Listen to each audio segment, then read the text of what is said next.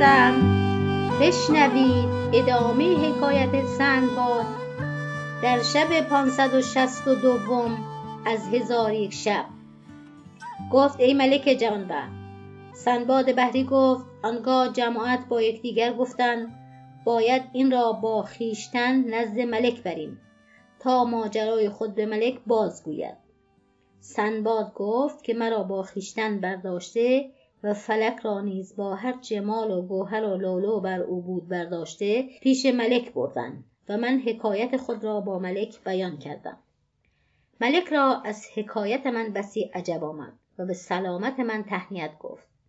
در حال برخواسته از آن فلک مالی بسیار از گوهر و لؤلؤ و عود و عنبر خام آورده به ملک هدیه بردم ملک هدیت من قبول کرد. و مرا بسی گرامی بداشت و در مکانی به نزدیک خود مرا منزل داد.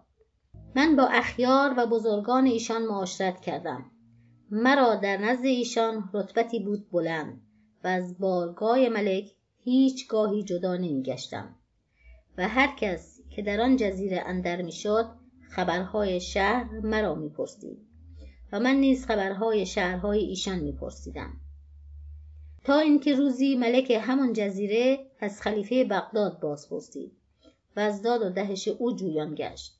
من سخاوت و عدل و داد خلیفه بیان کردم و او را کارهای خلیفه عجب آمد و به من گفت خلیفه اخلاق نیکو دارد و کارهای او از روی دانش است. سخنان تو محبت او در دل من جای داد قصد من این است که از برای او هدیتی مهیا کرده با تو بفرستم. من گفتم ای ملک طاعت کنم و هدیت به خلیفه برسانم و دوستی تو را با او باز نمایم. الغرض من در نزد ملک در قایت عزت و رفاهیت دیرگاهی به سر بردم تا اینکه روزی از روزها در دارالملک نشسته بودم.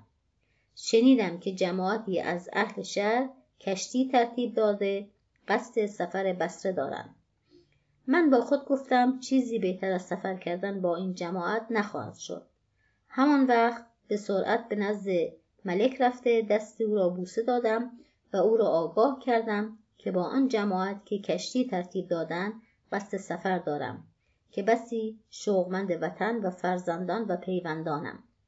ملک گفت رأی تو راست ولی اگر در نزد ما بمانی جایی در سر و چشم ما داری. گفتم یا سیدی به خدا سوگند که تو مرا غرق احسان کردی ولی اشتیاق من به ایال و وطن بسیار گشته. چون ملک سخن من بشنید بازرگانانی را که قصد سفر داشتن حاضر آورد و مرا به دیشان بسپرد و مالی بیشمر به من عطا کرد و هدیتی لایق از برای خلیفه هارون رشید با من بفرستاد. آنگاه ملک را ودا کردم و سایر یاران خود را نیز ودا کردم. با بازرگانان به کشتی نشسته روان شدیم. باد مراد بر ما وزید و سفر ما نیکو شد و پیوسته از دریا به دریا و از جزیره به جزیره روان بودیم تا اینکه به سلامت به شهر بسره برسیدیم. در آنجا از کشتی به در آمده چند روزی در شهر بسره به سر بردیم. پس از آن به دارالسلام بغداد روان شدیم. و در پیشگاه خلیفه هارون رشید حاضر آمده هدیت هایی که ملک از برای او فرستاده بود عرضه داشتم و تمامت ماجرا به خلیفه باز گفتم. پس از آن به خانه خیشتن آمده مال و متاع خود را جمع آوردم. یاران و پیوندان نزد من آمده از لقای یکدیگر فرهناک شدیم و هدیه به همه کس فرستادم و فقیران و مسکینان را تصدق دادم و جامه بخشودم.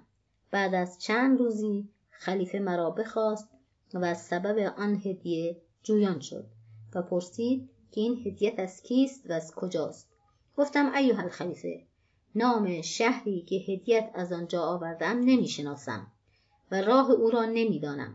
ولیکن وقتی که کشتی ما غرق شد من به جزیره درآمدم و از برای خود فلکی ساخته او را به نهری که در میان جزیره بود بینداختم آن نهر مرا از آن مکان خطرناک بیرون برد. پس تمامت آنچه در سفر روی داده بود بیان کردم و سبب فرستادن هدیت باز گفتم. خلیفه را بسی عجب آمد و فرمود که حکایت را نوشته به خزانه سپارند تا عبرت آیندگان شود.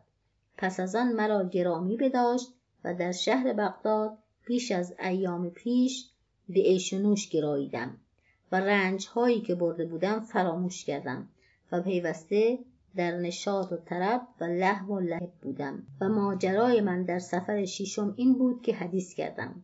انشالله تعالی فردا حکایت سفر هفتم را حدیث کنم که او عجیبتر از حکایات سفرهای پیش است.